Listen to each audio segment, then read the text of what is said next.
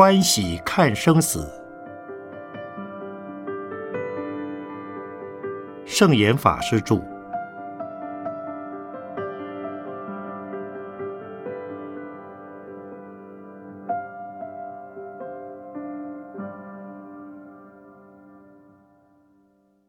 出版自序：生死之间。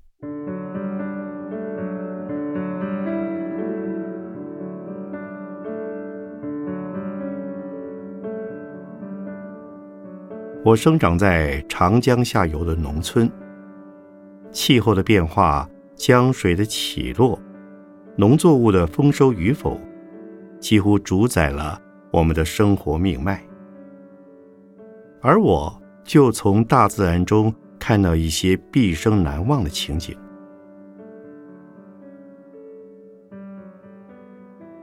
有一次，我看到一条蛇正追捕一只小青蛙。青蛙本能的奋力跳跃向前，以保性命。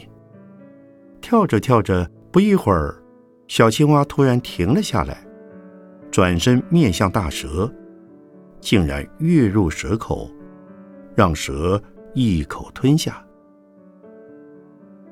我想，不是所有的青蛙在同样的处境下都会有类似的反应，而这只小青蛙。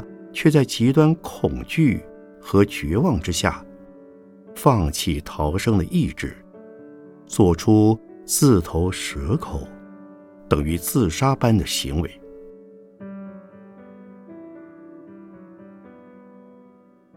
另一次，我三哥在河里抓到一只大肥蟹，得意万分，正想抓回家大快朵颐，一失神。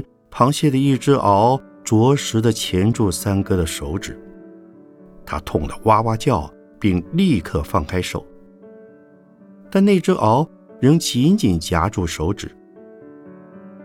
螃蟹落地之后，举着仅存的一只螯，快步跑入河中。我当时也只能眼睁睁看着它逃走，不敢轻举妄动，因为。他还有另一只鳌。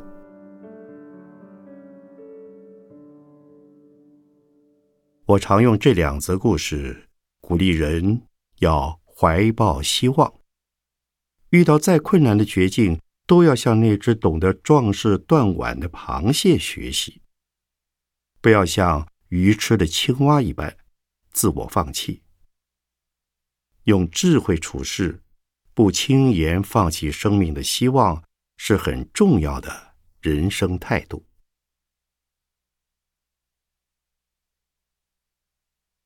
至于面对余年有限的人，我则用一次骑脚踏车的经验，希望他们能与死亡和睦，轻松的相处。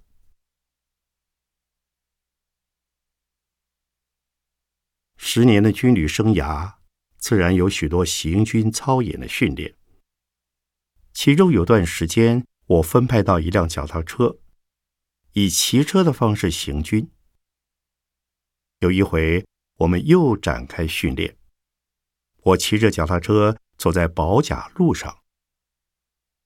所谓宝甲路，就是棋盘交错的田埂，路面窄狭，石子坑洞遍布，不是很好走。而且路旁还有一条大水沟。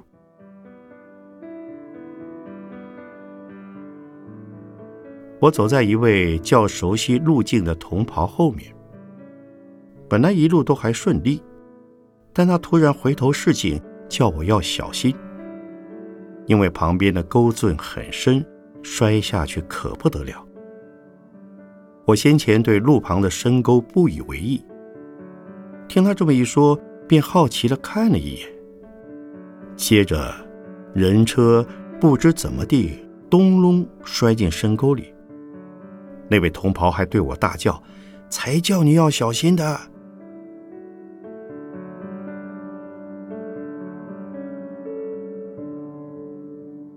其实，人一出生，死亡就跟着我们了。死亡就像保甲路边的钩盾一样，随时就在我们身边。面对随时会到临的死神，我们要想着自己有永远的过去，还要想着有永远的未来。这是接受死亡最好的心理准备。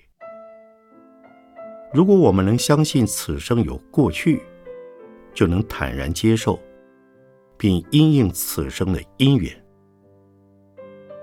若能相信有未来，就能怀抱希望，迈步向前。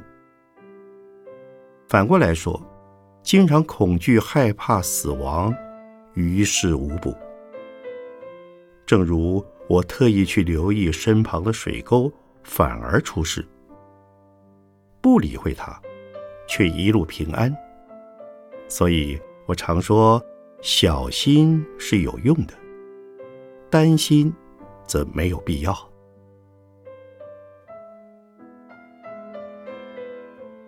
在生死之间的人生旅途中，许多人也可以从生活经验、所见所闻中汲取智慧，转为人生的指南。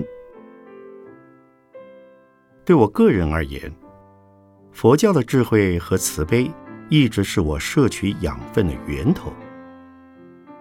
我从年轻时即立志，终此一生奉献于振兴佛教，希望推动人间佛教，使佛教智慧融入现代人生活中，帮助人们除忧解困。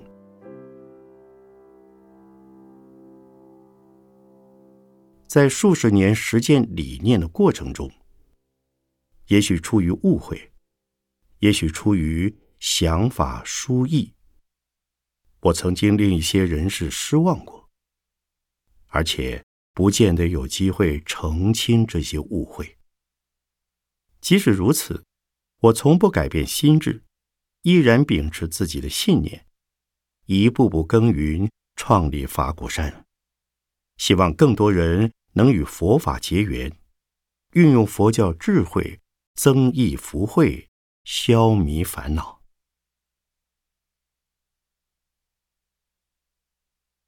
如今我已年过七十岁，而台湾社会仍有许多人对佛教及其他宗教认识不足，若不是误解，就是一知半解。我在二零零零年三月底，应邀担任一堂国家通识教育讲座远距教学的讲师，到政治大学为十五所大学联网的学生谈宗教与人生。课堂上有位学生问我：“佛教也和其他宗教一样，崇拜一个神圣不可侵犯的对象吗？”我直截了当的回答他：“佛教是无神论，因为佛是觉者，不是主宰一切的造物者。佛教更认为人人皆有佛性，甚至一切动物都有成佛的可能。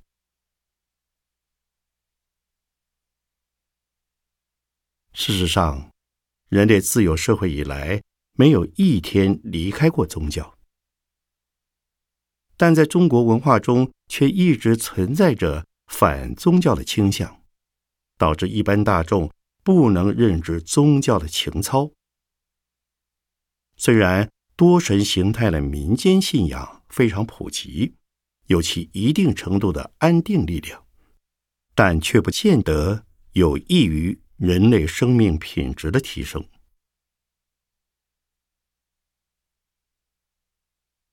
在中国文化传承中，儒家思想一直居于主流地位，对宗教的生死问题采取存而不论的态度。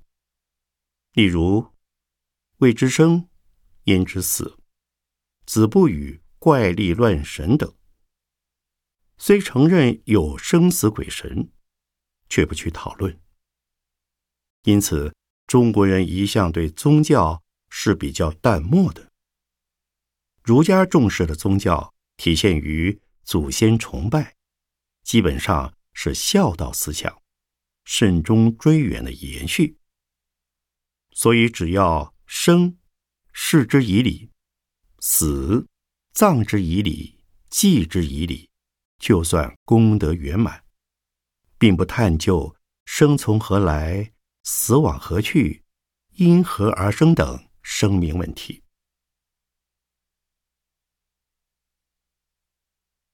这种思想酝酿出中国知识阶层的人本主义、泛神论哲学。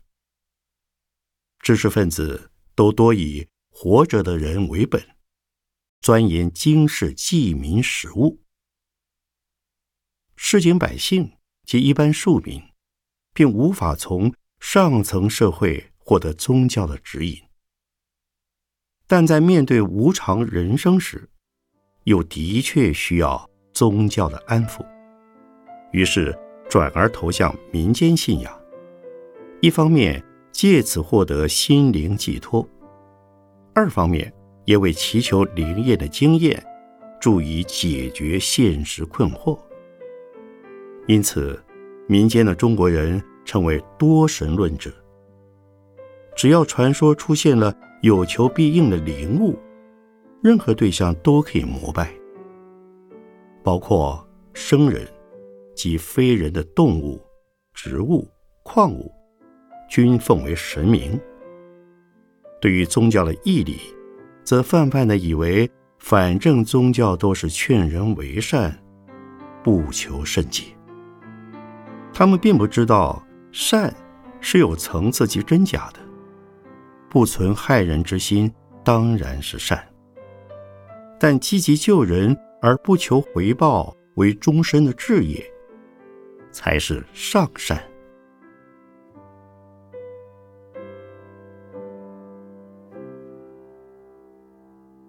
佛教进入中国以后，中国民间又多了一类崇拜的对象，将佛、菩萨、罗汉、天混杂于传说的精、灵。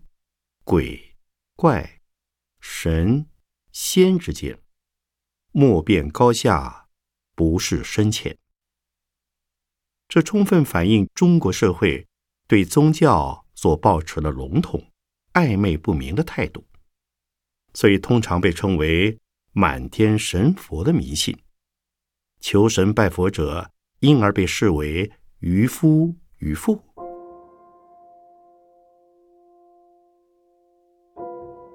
隋唐时代是佛教在中国历史上的全盛期，但也仅盛行于知识分子阶层的精英，并未在一般社会发挥纯化宗教的影响力。民间还是多神主义。我小时候就是在这种环境下熏陶长大的。虽然信奉观世音菩萨，但也信奉关公、城隍、土地公，甚至胡大仙等。只要听说灵验的，都会膜拜祈求保佑。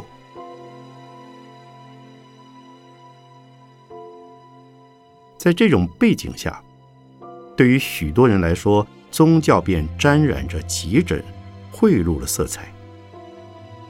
也由于对正信的宗教认识不深，进而衍生出一些对宗教奇特而有趣的看法。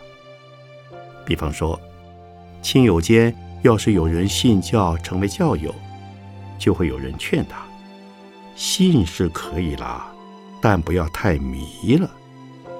话里的含义无非认为，若是深入宗教之后，便会使人沉沦。以致迷失自己的责任、正常生活等等。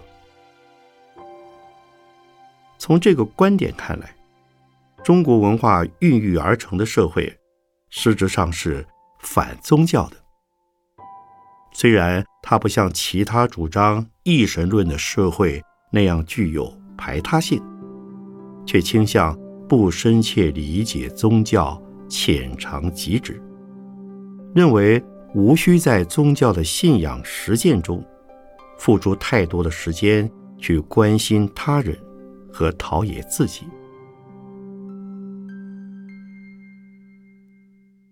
而所谓浅尝即止式的宗教行为，在台湾民间很普遍。例如，遇上心理不平衡或有罪恶感的时候，或者为求治病、经商顺利、极地轮圆，就到某处听说很灵的神坛、宫庙许愿祈求，事成再来还愿。从此之后，银货两气，互不相干。下次又发生问题，再去庙里找解药。但这一次不见得要去上一次拜过的神庙。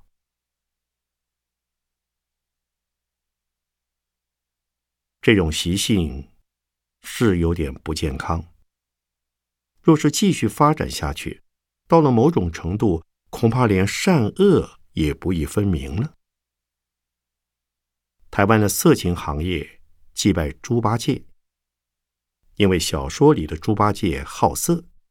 希望他能带来嫖客，还有一些六合彩的主持人奉祀三太子或孙悟空，也是基于类似的理由。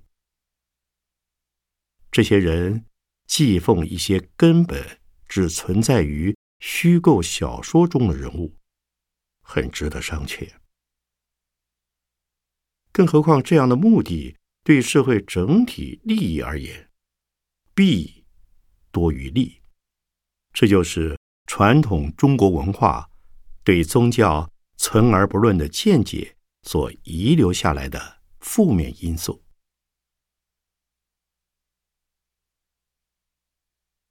在这种情况下，佛教在中国历史上兴衰不定，有君王上佛，也有君王灭佛。但两千多年来，佛教仍不停绽放智慧的莲花，并未从中土消失。它依旧是人在应对生死困顿时最佳的解脱法门。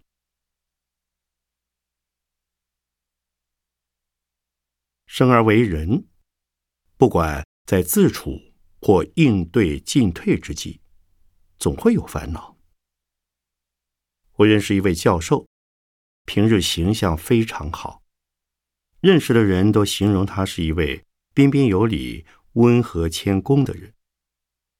但是他偶尔会在夜深人静时推开窗子，对着外面的一棵大树破口大骂，有时还指名道姓的批评一番。过了个把钟头，又叹口气，对着树说。好吧，这一次就原谅你了。曾经几次被不同的人看见，他们不会当场点破，免得这位教授无法面对自己。其实这都是他平日压抑情绪的结果。当压抑过度时，就会借此来发泄，以取得平衡。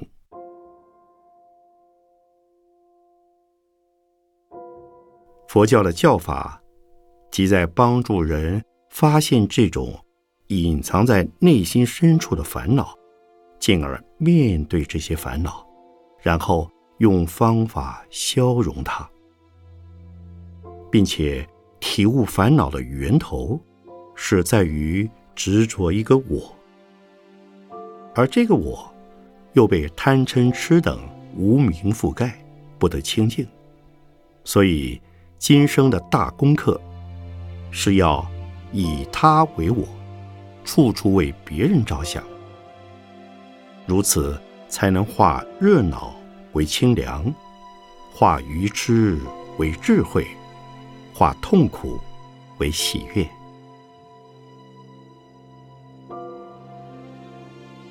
我相信每个人不管才智如何，资财如何，健康如何。都会希望自己是个快乐而有用的人，若能时时处处怀抱着以他为我的精神，那么不论这种人在现实社会上是否享有名利、荣耀、权利，他都会是个很快乐、很有用，又不恐惧死亡的人。